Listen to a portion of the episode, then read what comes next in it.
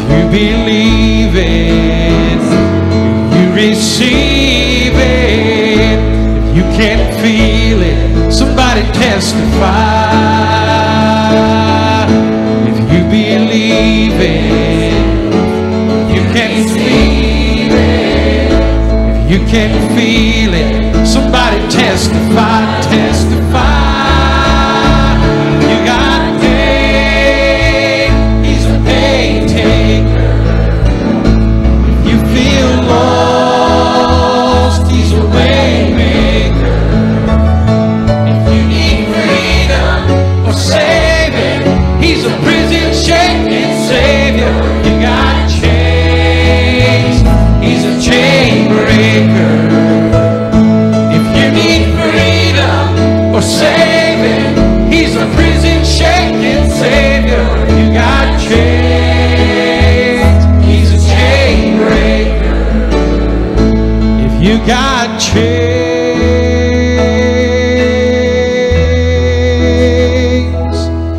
A chain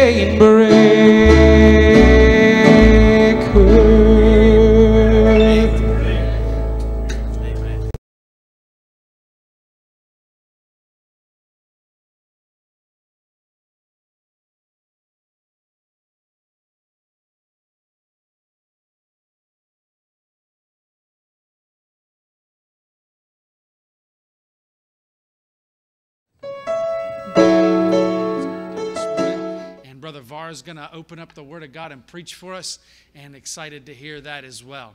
So we're going to go to the Lord in prayer as we start. Uh, where'd he go? Uh, Jason just, he kind of snuck out, didn't he? There he is, Jason. Come on up here. Open us up in a word of prayer. He was trying to hide. I saw him going back and forth. But Jason, come around. Open us up in a word of prayer.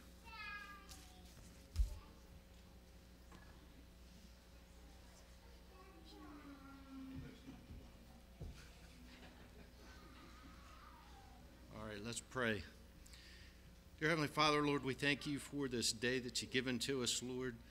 We thank you for this place that you've allowed us uh, to come and worship in. Lord, we thank you for these missionaries that have come this way this week and the works that they represent, Lord. We all these things wouldn't be much without you, Lord. And we pray this morning that as we gather together around your word, that it would be evident that you're in our midst, that you would speak to hearts, that those who are lost would see their need of salvation today, and Christians who may have grown cold or got bitter or separated, Lord, today that they would decide to follow you, to get a little bit closer to you, Lord, and to make amends. Lord, we thank you again for this place. We thank you for the power of your word. Lord, we pray that it would do its work this morning. In Jesus' name, amen. Page 190. 190. Everybody stand.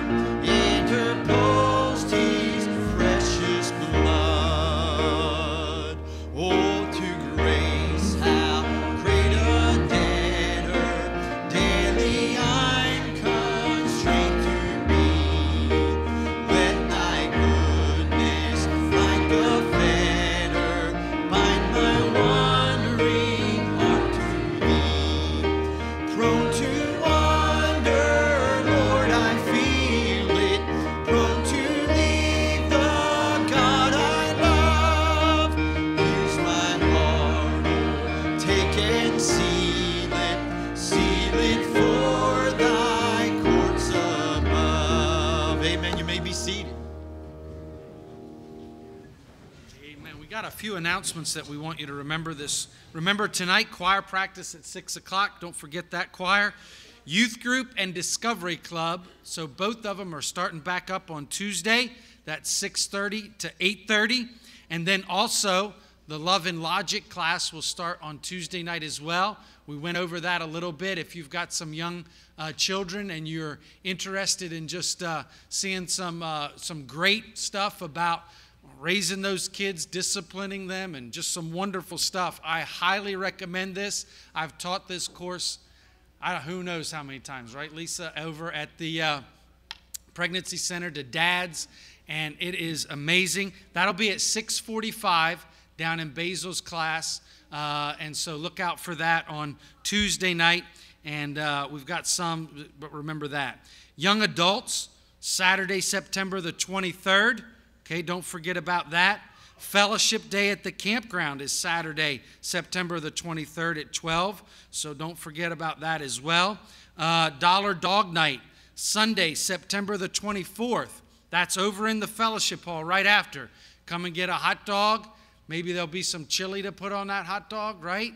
Is there anything better than chili dog? I'm not sure. That is really, really good. I don't know. So come over that. Everything that you help out with that will help the youth group as they go to High Point. High Point's right around the corner, so young people don't forget about that. That's September the 29th through October the 1st. Okay? There's a lot of murmuring behind me. What did I say? Oh, okay. They don't like chili dogs back here. So, at noon. Okay. So, uh, anyway, make sure you get all that stuff together. Uh, and I really encourage you to pick up a bulletin. I was going through the bulletin and I was like, we got a lot of stuff going on here. Uh, and it's wonderful to be a part of a church. So find the activity, find the ministry part that you can be a part of and be a blessing in that, and find that thing. Also, I'm super excited about the fall festival and trunk or treat, uh, but we need hands to help us do that.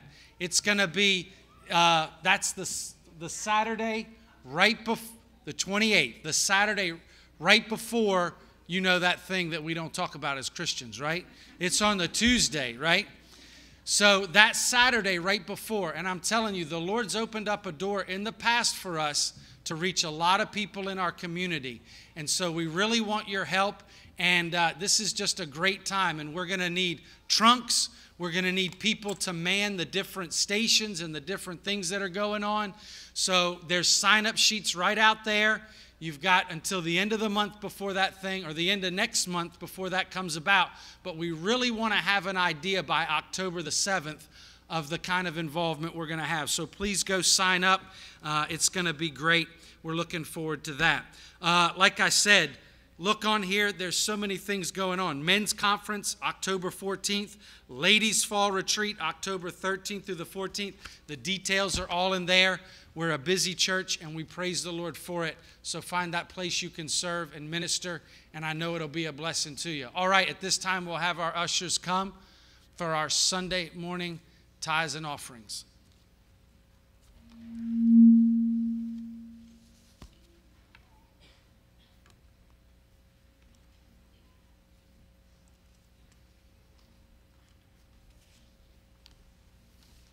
Billy, would you ask a blessing on the offering? It's message for us, pray for everyone here in Falls Wood.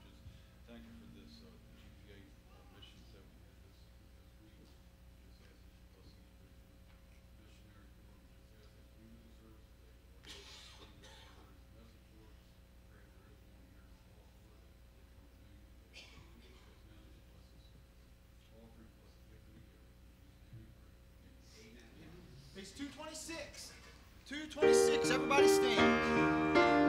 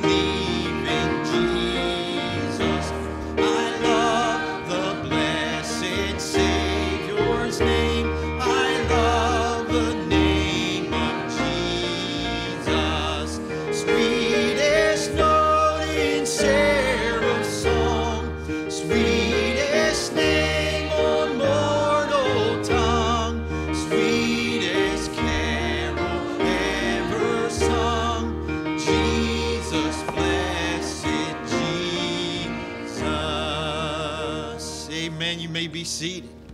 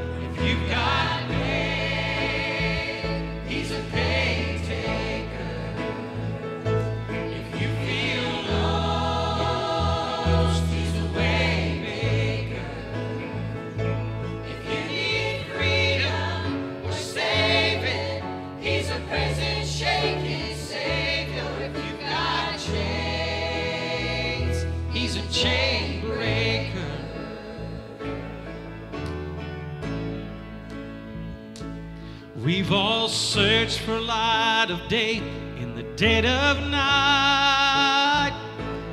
We've all found ourselves worn out from the same old fight. We've all run to things we know that just ain't right. And there's a better life. There's a better life.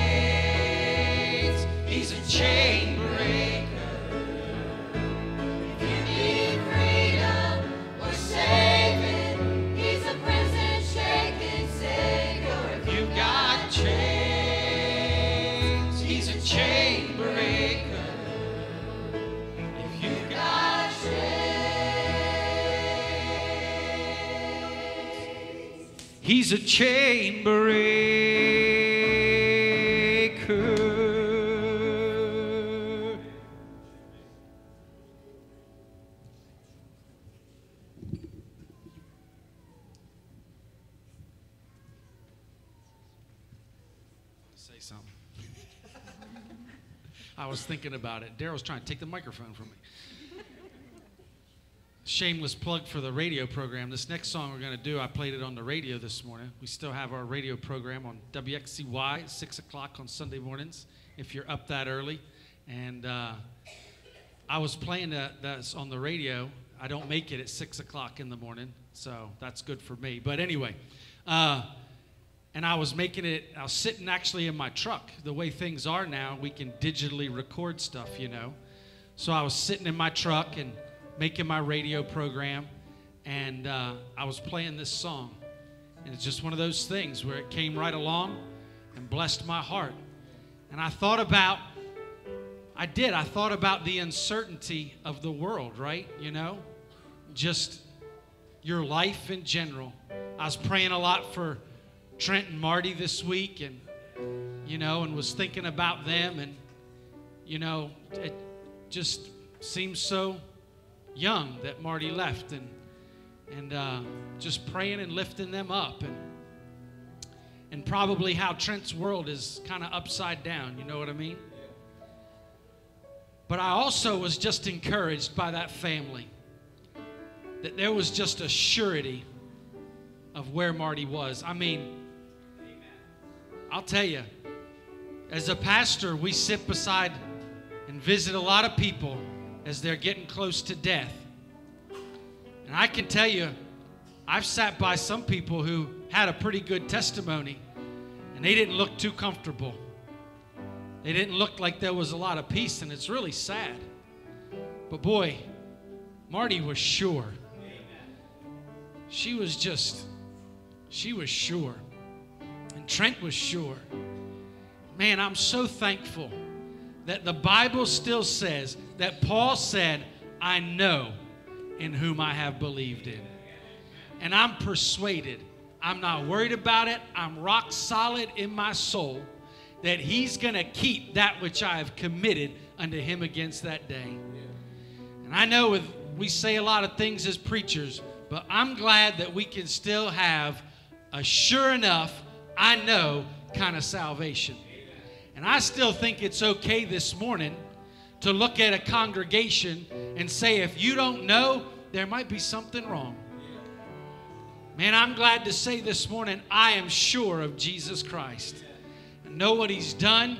And if there's anything in this world that I'm sure of, because really there can't be much in it, there's one thing I know it's what Jesus Christ has done for me. You let this song be a blessing to you this morning.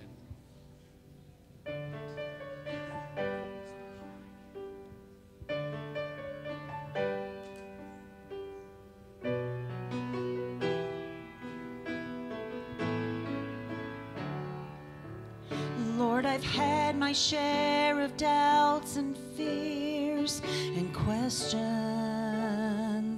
And I've struggled so with knowing what to do. But I'm not afraid to face what is uncertain. Cause you've always been there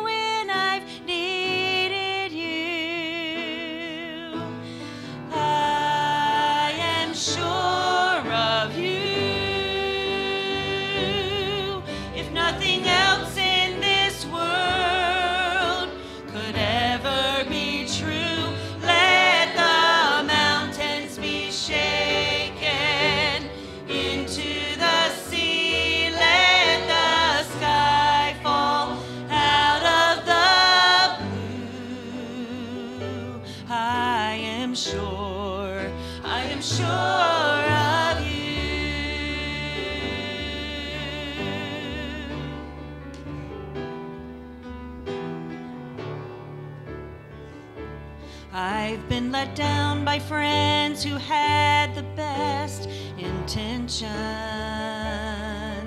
Disappointed when my hopes and dreams fell through. I have battled long because I felt forsaken. Cause you've always been there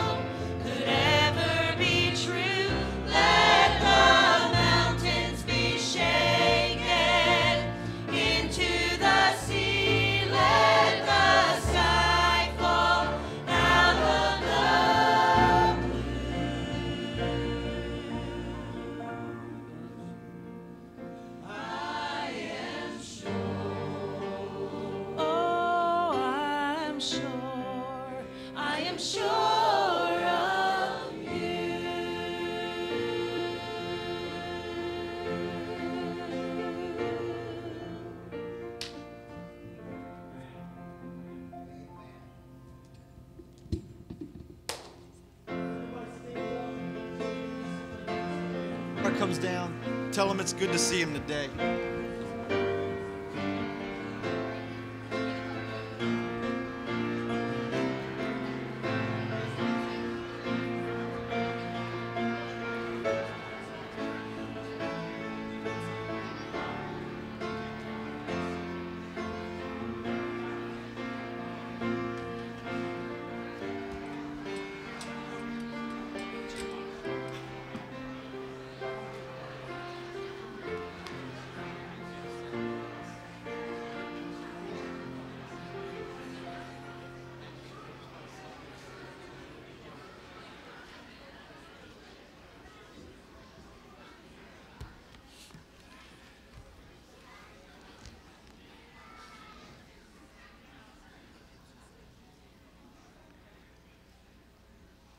Amen. How very true that song is.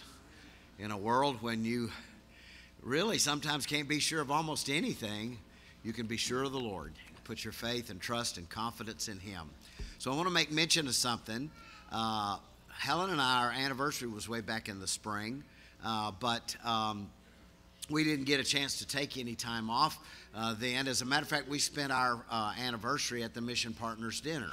Uh, that was the very day of our uh, of our anniversary, and then of course we've been doing a lot of traveling this year, uh, but uh, none of it has been vacation.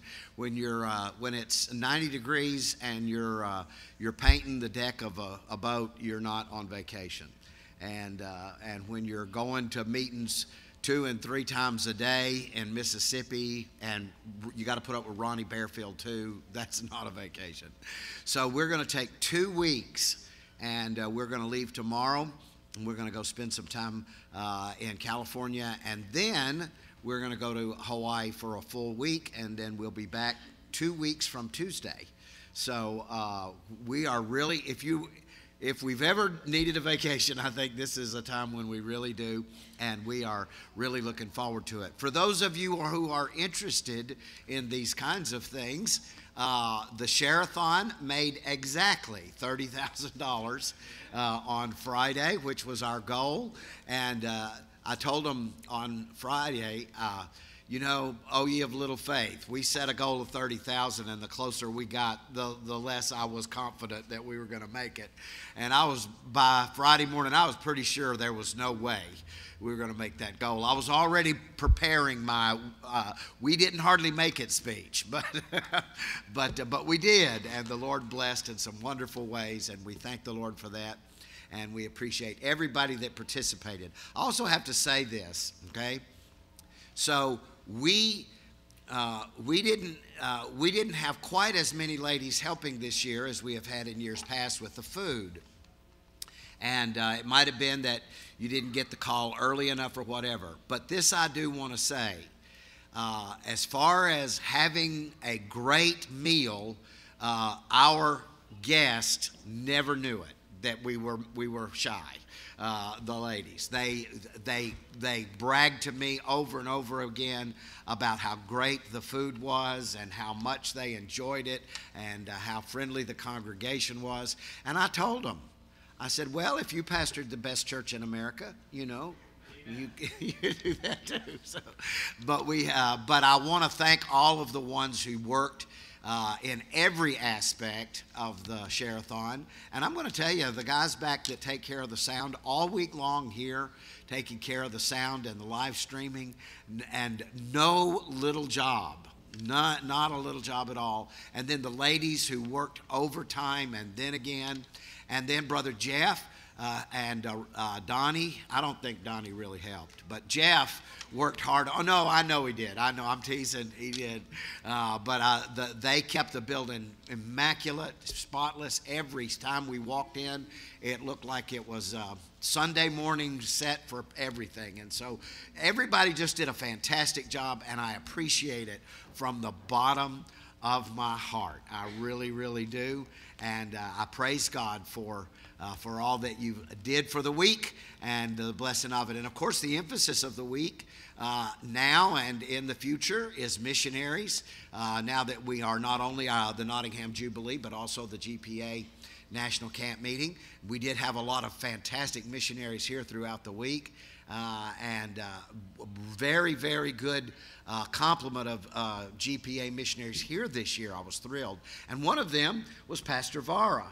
Uh, and uh, and he's a friend of ours. We we love Pastor Vara. Always enjoy being together with him. And he's going to bring the message for us this morning. So Pastor Vara, you come right on. He's going to tell a little bit about his work and his ministry. Uh, most of us are already familiar with it. Uh, but then after that, uh, then he's going to open the Word of God and preach to us. God bless you. Thank you, Brother Gary. I bring greetings from India, my family, my wife Soumya, Rose, and Ryan. I praise God that all my children, my wife, we're all saved, baptized, and today we're ministering in the land of India. What an assurance we have that if you die today, you're going to see your Savior. When the great tribulation will start, we'll be in the rapture. We'll be feasting with the Lord, and we'll be coming back onto this, onto this little earth, and we're going to have millennium. And Jesus is going to be our ruler, and He's going to rule in truth and in peace.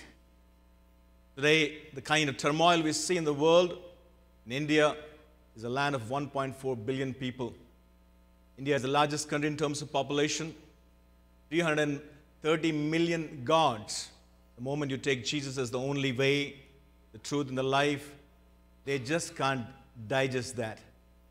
They are okay to take Jesus as one more God onto their shelves, but they're not okay to accept the fact that He is the only one. In Christ alone, we have hope and salvation. We have new life. We have an eternity. And that's why we are planted there. I'm a son of a pastor. My wife is a daughter of a pastor. We've seen the struggles my father faced, and I said, No way I'm going to become a pastor. And my wife said, I will not marry a pastor. And today, um, we are both in the ministry with the zeal and passion to serve the men and women of India, reaching souls and uh, reaching children, teen, young people. We want to see young people in churches. I'm so thrilled to see so many young people and teens in Nottingham Missionary Baptist Church because these are the future of Nottingham Baptist Church. We don't know how many missionaries come on from this, pastors, leaders. God is going to train them up, lead them up. And we better pray on our knees, weeping for them that God might raise a generation which is going to love the Lord with all of their heart. No matter the struggle we face in, in the world, the steadfast love of the Lord never ceases. They never come to an end. And I'm going to sing a small chorus. Steadfast love of the Lord never ceases. His mercies never come to an end. They are new every morning, new every morning. Great is thy faithfulness, O Lord. Great is thy faithfulness. He is faithful. Even when we fail again and again, He is ever faithful. He can sympathize with us. And that's why today I'm here to tell you about the work which you, are you have done in this Jubilee. I want to thank all the GPA missions team, Amy, Cindy, uh, Carrie over there, and all the people who are working behind, and all the church members who have worked for us, cooking meals, breakfast, and dinner. Thank you so much. Believe me, if no one has noticed, your God has noticed that. Be steadfast, immovable, and always abounding in the work of the Lord, because your little labor, no matter how little it is, it is not in vain. You're going to see the fruit of it. So you got to you got to raise up and work even more harder and ask, what can I do more? Here is a missionary from who went to India and Persia. He says the Spirit of Christ is the spirit of missions. The nearer we get to Him, the more intensely missionary we become. So if you want to become a greatest missionary, you got to get intense with Him. And the more you love Him, the more you're going to, you know, the more you're going to work for Him. So here is another missionary who says, sympathy is no substitute for action. It's David Livingstone. He said that you can sympathize and say pray, but that is not substitute. We're all missionaries here. All of you.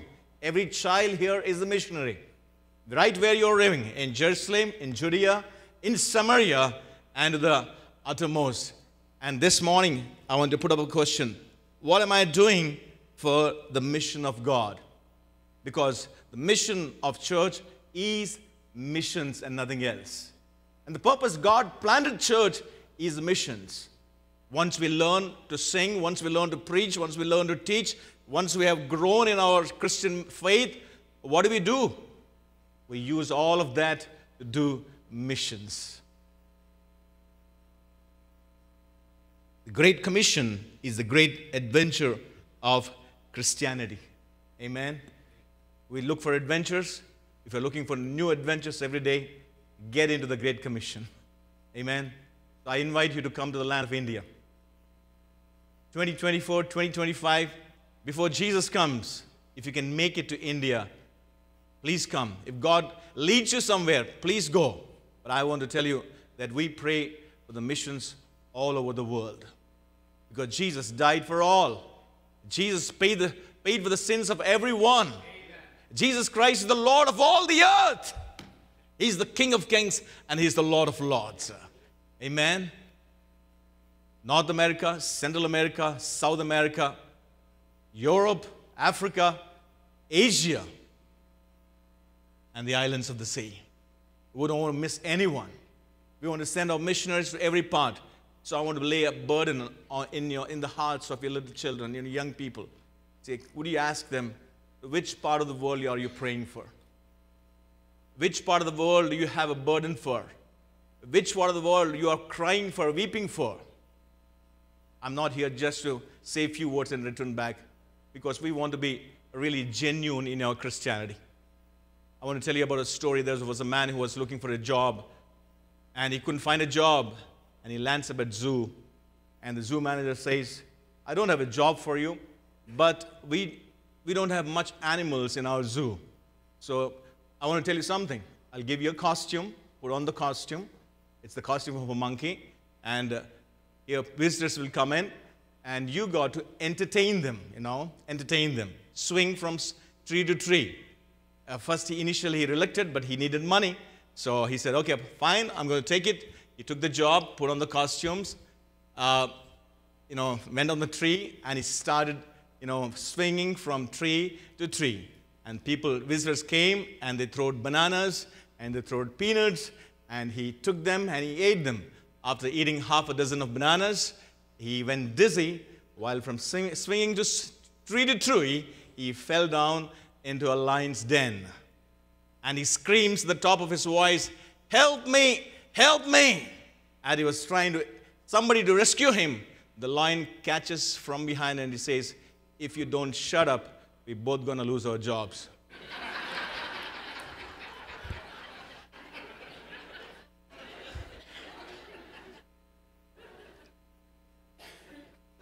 the world is filled with fake people. But in church, we need genuine ones. Amen. We need people who can pray. We need people who are filled with the power.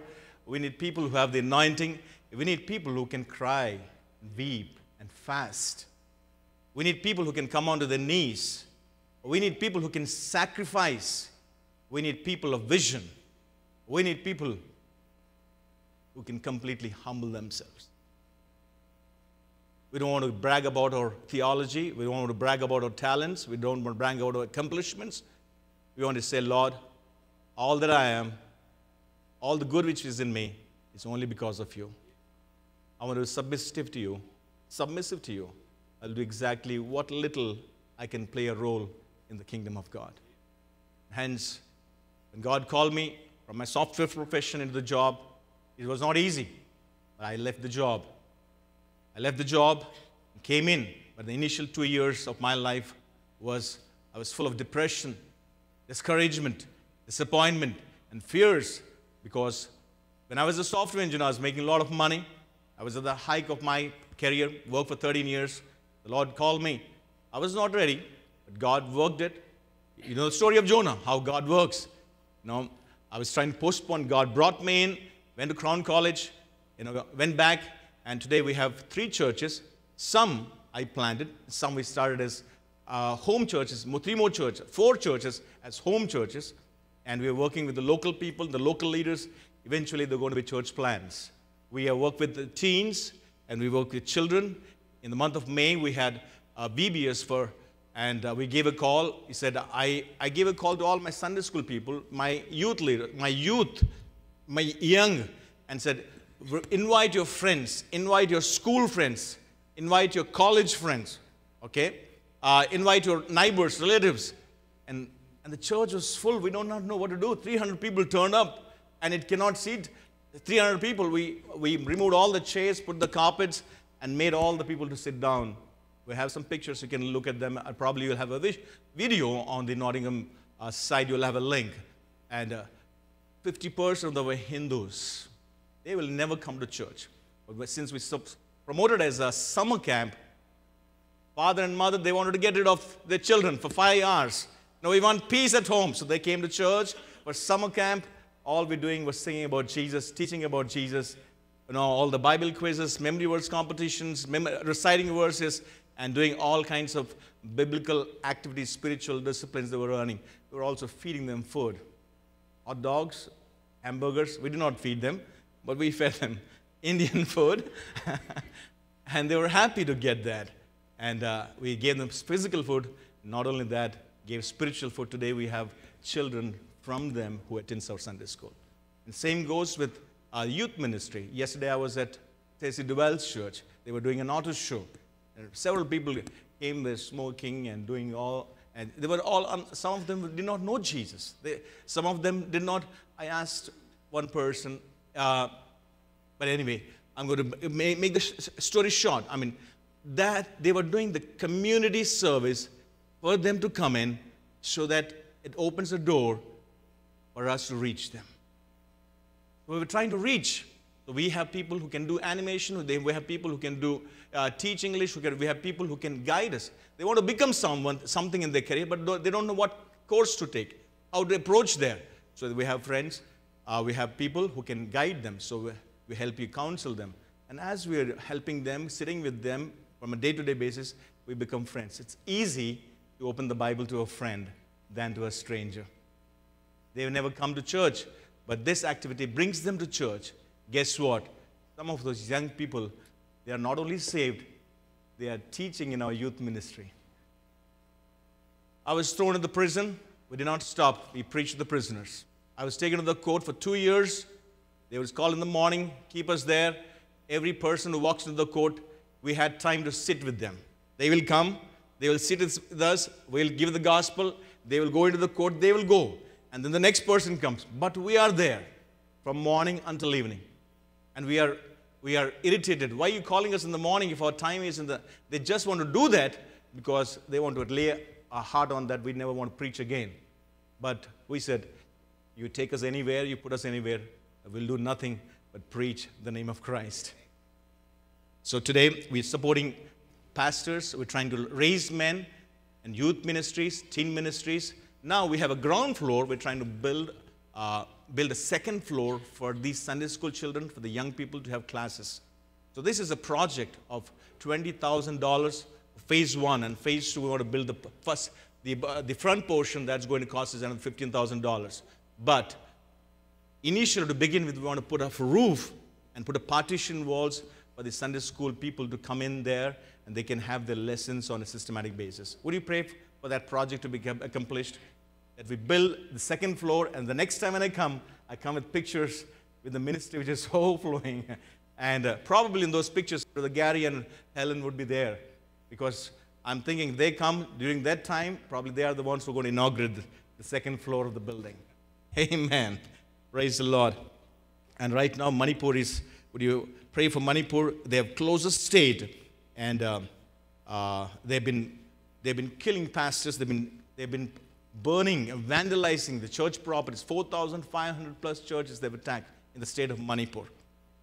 They killed, they abused women and children, raped, and did some gory, which I cannot explain in words. You can get onto the Google and see for yourself.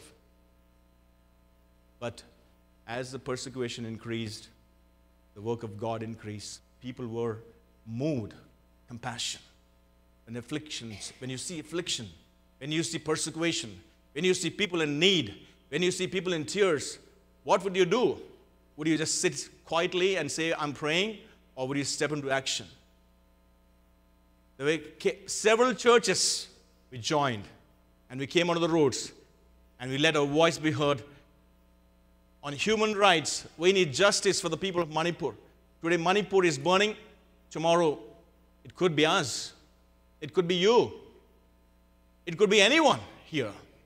So, when affliction comes, there must be a vision and a burden.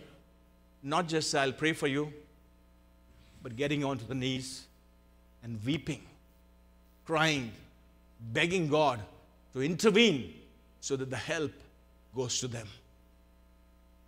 The work of God cannot be stopped by the devil.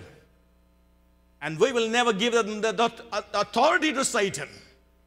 No weapon that is formed against thee shall prosper. That's what the Bible says. He that is in you is greater than that he that is in the world. So here, I want to bring a small devotion from the book of Nehemiah, chapter number one. Nehemiah, chapter number one, verse one says, "The words of Nehemiah, the son of Hachaliah, and it came to pass in the month of Chislev in the 20th year, as I was in the Shushan, the palace, that Hanani, one of my brethren, came, he and certain men of Judah, and asked them concerning the Jews that had escaped, which were left of the captivity, and concerning Jerusalem. And they said unto me, The remnant that are left of the captivity there in the province are in great affliction and reproach. The wall of Jerusalem also is broken down, and the gates thereof are burned with fire. And Nehemiah heard this. When Nehemiah learns of the distress of the remnant in Jerusalem, I want to tell you, his heart was broken. The people of Judah and the city of Jerusalem were in a terrible condition. For 150 years, Nebuchadnezzar and the armies of Babylon had invaded Israel and carried them as captives. The walls were burnt. The walls were, the Bible says they were in great affliction. The wall of Jerusalem was broken down, the gates were burned with fire.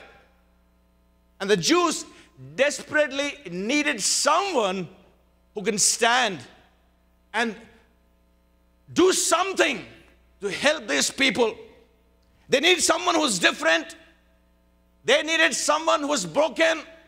They needed someone who had compassion. They needed someone who would care. They needed someone who would know the heart of God, to understand the heart of God, what He wants to do, and to do exactly what God meant them to do for. They needed someone who had been captured by the God and was set on fire by the Holy Spirit to go to rebuild what Satan is trying to tear down.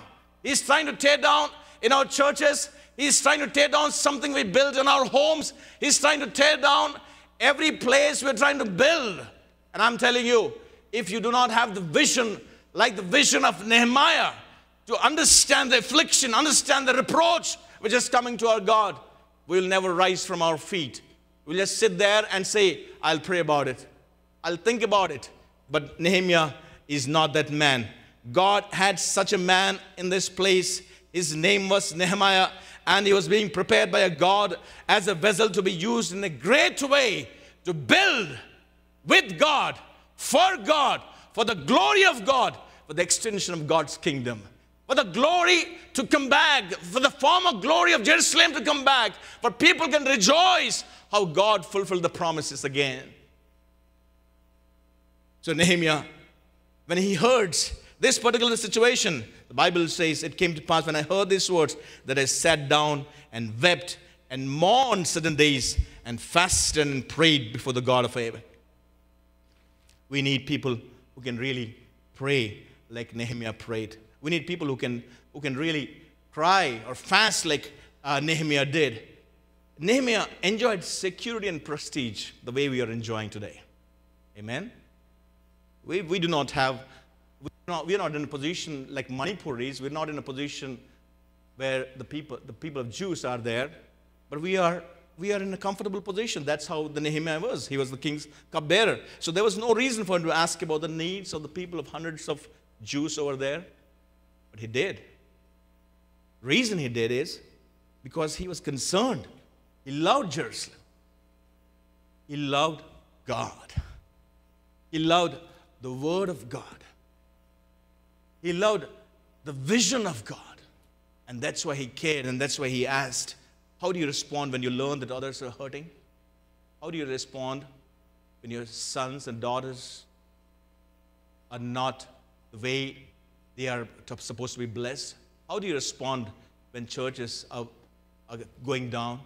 How do you respond when things are not working? Will you respond as, as Nehemiah responded in chapter number 1, verses 1 to 3? There's a great distress. But here is a man of prayer. He tells about a great God. Verse number 4 It came to pass when I heard this word that I sat down and wept and mourned certain days and fasted and prayed before the God of heaven and said, I beseech thee, O Lord God of heaven, the great and terrible God that keepeth covenant mercy for them that love him and observe his commandments. A man of prayer. You will find 10 of his prayers in this book. Nehemiah chapter number 1, verse 4, two, chapter number 2, verse 4, chapter number 4, verse 4. I'm not going to read all of them, but some of them. Hear, O our God, for we despise and turn their reproach upon their own head and give them for a prey in the land of captivity.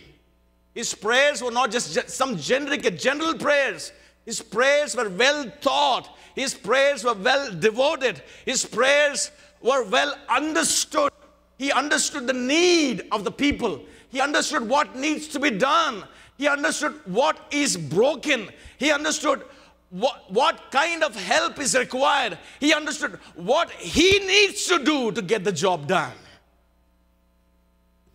That's why he prays a prayer the way he prayed. Chapter number 6, verse 9 says, For they all made us afraid, saying, Their hands shall be weakened from the work, that it be not done. Now, therefore, O God, he says, strengthen my hands. People of God, I want to let you know that the enemy knows what we are doing. The enemy knows what we are doing. The enemy is going to be very quick to fight us. He's not going to simply sit there. When you begin to work for God, when you begin to give for God, when you begin to run for God, when you begin to uh, do anything for God, the enemy is going to come against you. He will never allow you. So I'm, I'm trying to tell you is Nehemiah had opposition. So I'm saying expect opposition. If you're doing the work of God in the way it is supposed to be done, there will be opposition because they will be offended. If you get close to God, you're going to offend the devil. You want to offend whom? You want to offend your God or you want to offend the devil? It's better to offend the devil. So get close to God. Get close to God. And here is the note the different weapons that the enemy used then and still uses today. In chapter number 4, verse 1 and to 6, if we see the people, the enemy wants you to think that your work is not important. You know, many times I had the thought I was doing a better job. What is this going from church to church? What is this going after people, asking them, begging them? You know, what, what is this? I have to just wait hours. It- it- after working all this, all I get is an opposition, a blame, an accuse. That's the enemy. That's the enemy. He's going to make you think like that. That you're too weak to do it. The enemy wants you to think that your work is not important, that you're too weak to, that if you be able to finish it, it will not last, even if you will start. We don't have to bother whether it lasts or not. We got to start what God has asked us to start in faith. The job of continuing it, the job of getting things done is His. We have to do our, our part. Amen. We have to do our part. So the enemy wants to disappoint you. So he say, he's, he's trying to mock them. He, he uses the weapon of mockery. In other words, he wants you to believe that it is worth, it is not worth it all. He wants you to quit the job. He wants you to stop doing what you're doing. Just keep it in mind that it is God's work and therefore a great work.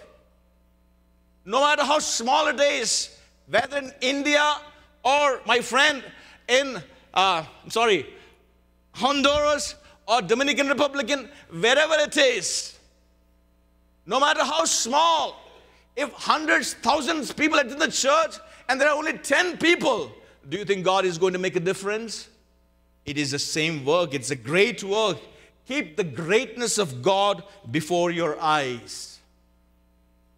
And that's why here we see Nehemiah praying a prayer, which is he's, he, he keeps on, he, keep, he says, I believe you're a great God. Chapter number 1, verse 5, he says, I beseech thee, O Lord God of heaven, the great and terrible gate, terrible God that keepeth covenant and mercy for them that love him and observe his commandments. Look at verse number 6. Let thine ear now be attentive and thine ears be open. Thou mayest hear the prayer of thy servant. I pray thee now day and night. He not only fasted and prayed and wept bitterly, he came onto his knees. He was chastising his body. He was trying to get out of his comfort zone. He doesn't want to be you know, accustomed to his regular, regular life, regular entertainment life, or regular comfortable life, or regular uh, uh, earning life, or a life of glory. But he's trying to get off all of that. And he's trying to come to a place where his heart is broken, where he understands that that is how the heart of God is. The Bible says in Philippians chapter number 2, verse 5, let this mind be also in you, which was also in Christ Jesus. We cannot work if we do not have the mind of Christ. We cannot serve if we do not have the mind of Christ. And we have to work at it. In order to work at it, we need to love Christ more. Every day, love Christ more. If we love Christ more, there are greater things we don't want to do. We don't want to leave them for the lesser things. You know why we love the entertainment? We know how, why we love the world. We know why we, we conform to this world because we are not focusing on how much God loved us. I never want to give up something for the lesser things for what I have for the greater things. And everything you work for God really matters in this life and the life to come. After death, you shall carry no nothing into, the, into nothing you brought. You brought nothing into this world. You carry nothing out of this world, but you carry something. Your works will follow you. And before, before my call comes to reach heaven, I must see, like Apostle Paul, I must fight a good fight. I must finish the race. I must finish well. I must complete it. I must keep my faith. So it's a day of great reproach for the people of God. The great city of Jerusalem was no longer beautiful, and the Jews were no longer powerful, but one man made the difference. And I'm asking you, would you be that man or woman who can make a difference in your homes, in your, in your job places, at your, in your community, in your church, or on the mission field, wherever God plants you, will you be that one man who will bring a difference, will make the difference? And the Jews were no longer powerful, but one man made the difference. Nehemiah led the Jews from great reproach to great rejoicing. Here's chapter number 1, verse 3 says, verse number 1 3 says, And they said unto me, The remnant that are left of the captive there in the province are in great affliction and reproach. The wall of Jerusalem also is broken down, and the gates thereof are burned with fire. But Nehemiah got up, and Nehemiah prayed. Verse number 7 We have dealt very corruptly against thee, and have not kept the commandments, nor the statutes, nor the judgments which thou commandest thy servant Moses. Remember, I beseech thee, the word that thou commandest thy servant Moses, saying, If it transgress, I will scatter you abroad among the nations. But if ye turn unto me and keep my commandments and do them, though they were of you cast out into the uttermost parts of the heaven, yet will I gather them. He's trying to remember the promises now. Amen. First, he praises God, he worships God. The Bible says he, he's, he, he's trying to worship. He, in his calamity, he's, he's trying to exercise prayer with a visionary praying. He, first, he, he praises God for who he is, right? And then he prays day and night. He goes before the God and pray until the answer came. Amen. We pray and then forget the prayer which we prayed. And when the answers came, we, we get shocked. We get shocked. Amen. Uh, there was a church and it was properly running. They were, they were praying, they were singing, they were worshiping, uh, witnessing. A bar comes in front of a church. Somebody opens a bar. The alcoholic comes and makes all kinds of uh, you know, noises and all of that. And one day, the bar, on the bar, something from heaven falls, a fire comes in, okay, and the bar burns and fire. And the bar goes and puts a case in the court saying, the church people prayed. And that's why the bar is burned. And the church people, we have nothing to do with that. We never prayed.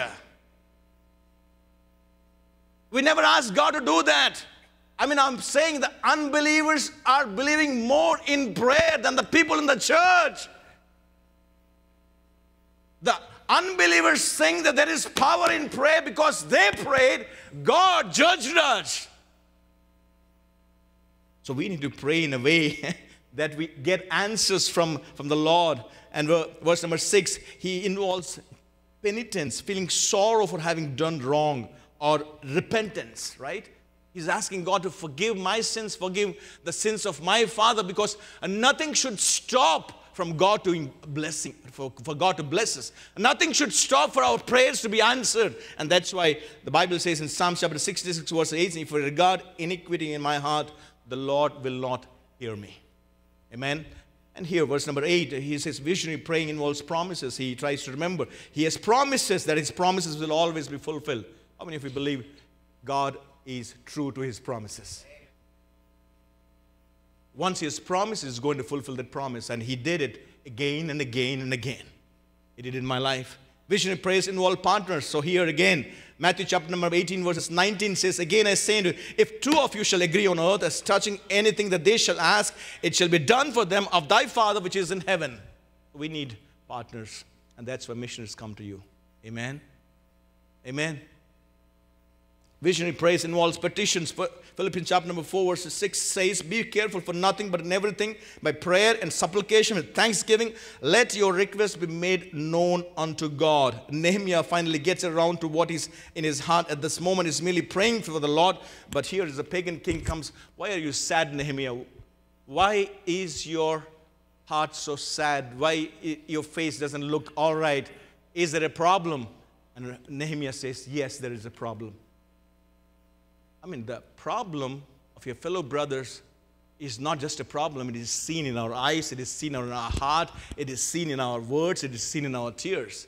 When you, when you look at the Nehemiah, when you look into the face of Nehemiah, you read the problem of Jerusalem. You get the report of the great reproach that Jerusalem is in. I mean, we need to be broken in such a way that when people look at us, they must see Jesus in us. They must see Jesus' heart for that particular mission. And King is able to read that. And he says, Why should I not be sad when my brethren are in great reproach? And he asks permission for the pagan king, and the pagan king says, he not only gives him permission, he writes a letter of recommendation, he give, gives him all that he needs.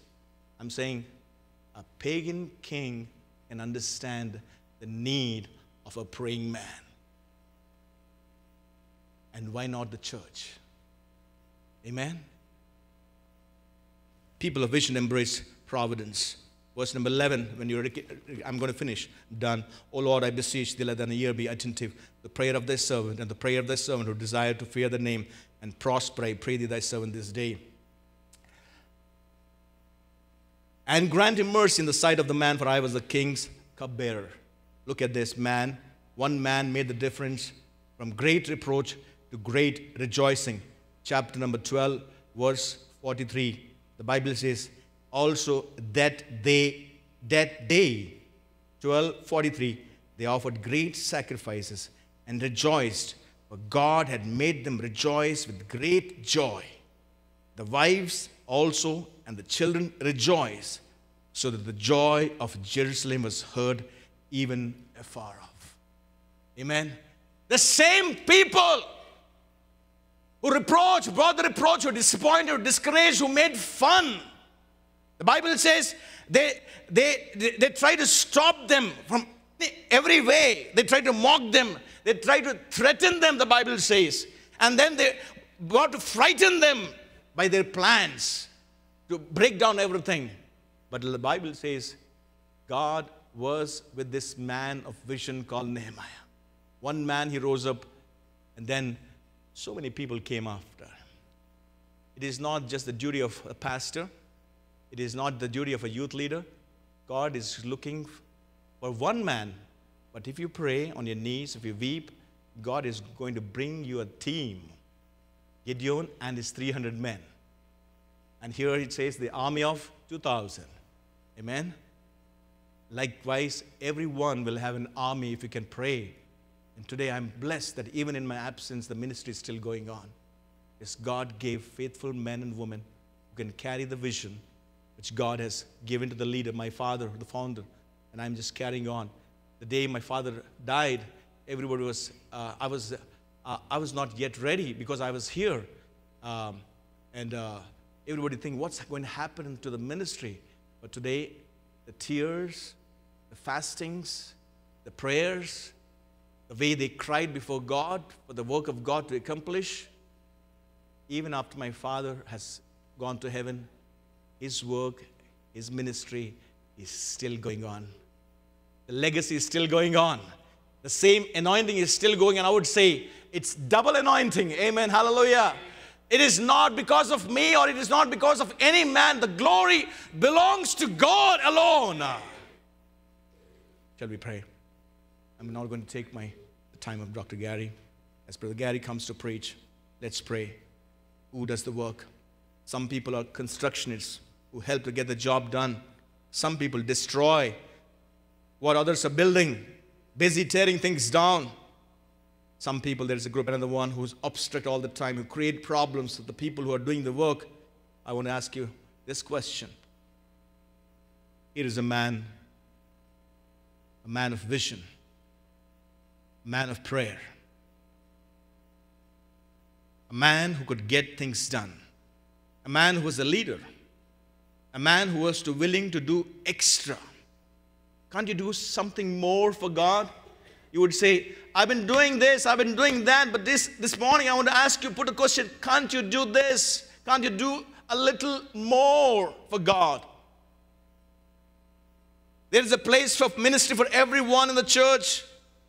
If you have a mind to work, the priests, the rulers, the craftsmen, the dedicated woman, God sometimes brings outsiders to help us. And some people just go behind the call of duty and do extra work.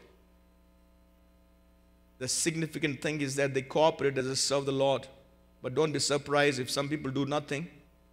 You don't take their example, but take the example of Nehemiah and the team of Nehemiah. In which group are you this morning? Father, I thank you, Lord, for this time that you have given me to share the burden. Lord, give the thoughts which are kept in my mind. Lord, I pray for Nottingham Missionary Baptist Church, every believer, every man, every woman, every child of God, every youth, every young man, young woman, and every child, Lord, every teen, every adolescent, Lord, that you will do your work and you will lay a burden for a portion of the world, Lord.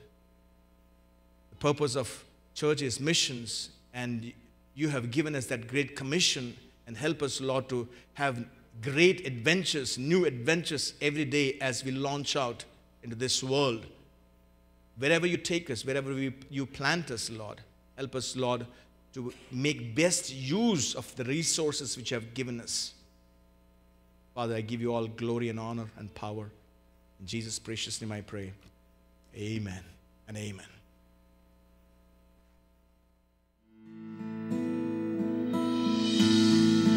When I see the sunrise in the morning. When I